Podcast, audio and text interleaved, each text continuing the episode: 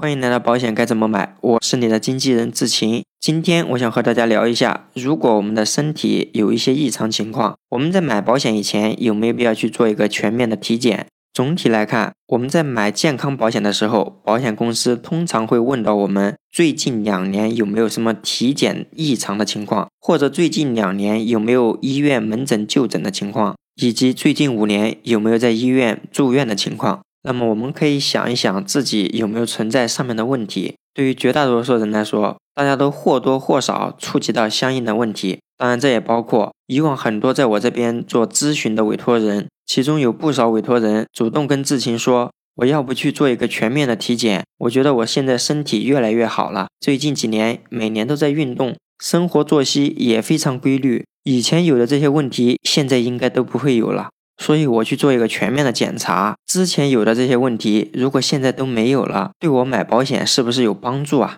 如果我的委托人有这种想法，通常我都会告诉他，千万不要这样做。那为什么呢？第一种情况，就比如我们两年前检查发现有肝囊肿，保险公司关于体检相关的问题呢，他就问最近两年内有没有体检异常的情况。如果我们最近两年没有体检，也就是说我们最近两年检查没有异常，我们买保险这一项是不需要告知的。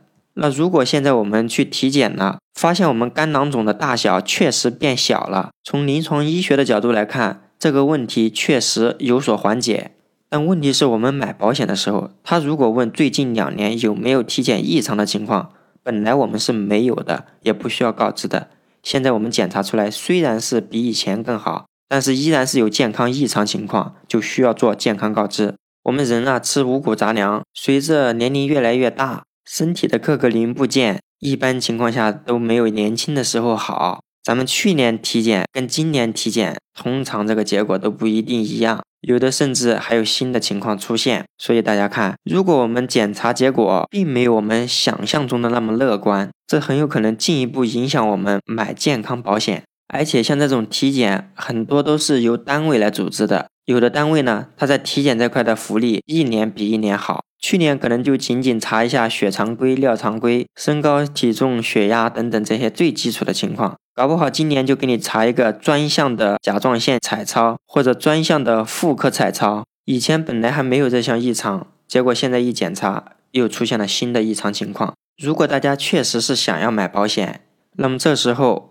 就建议你找一个专业的保险从业者，根据我们想买的重疾险、医疗险、寿险，全方位的来给我们考虑我们现实遇到的这个情况，需不需要体检？如果需要体检，什么时候去体检更合适？甚至我们买这几份保险，哪一个先买，哪个后买，这都有讲究的。原因就是因为每一个保险它的健康告知都不完全一样。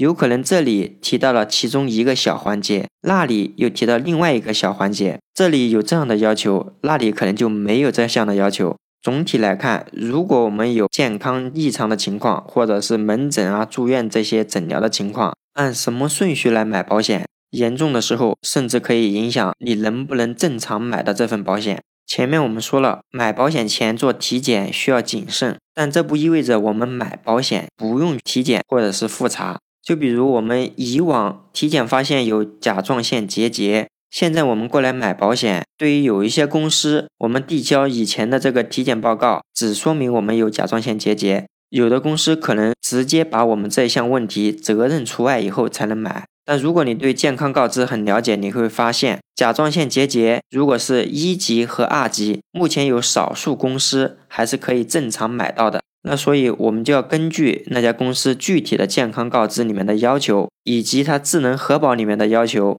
到医院去进一步复查，明确我们甲状腺结节的分类，它究竟是几级。如果我们检查出来是比较轻微的结节，还是有机会正常买到这份重疾保险的，不会对甲状腺癌责任除外。当然，这里大家还要考虑另外一种情况，也许我们当时去检查的这个甲状腺结节啊，大概是一两年前以前的事情。时间也过了这么一两年了，我现在如果去复查，而且明确分级，会不会出现更严重的问题？这个结节会不会长大了，变成实质性结节？或者直白一点说，现在的结节分类会不会是三级、四级，甚至更严重的问题？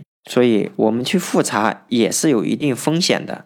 大家不用担心，目前还是有一些处理办法的。那说了这么多，我们买保险以前到底是体检还是不体检？这个需要根据我们最终明确的方案来定。确定了方案以后，我们还可能需要排一个顺序。首先，我们买什么产品？买了这个产品以后，我们是不是需要去做专项的什么复查？然后再去买第二个产品？这种问题在我们平时的工作过程中经常发生的。所以大家发现没有，买保险，特别是我们有身体异常情况的时候，真的不是那么简单，选个保险随便就买了。可能我们选的保险都是一模一样的，但是买的顺序不一样，有没有去做体检，怎么去做体检，可能会对我们买保险造成影响。如果没做好，也有可能会对我们后期赔保险造成影响。关于买保险体检的问题，我们就聊到这里。如果你有什么见解或疑问，我们评论区见。志勤期待大家的订阅、评论和分享。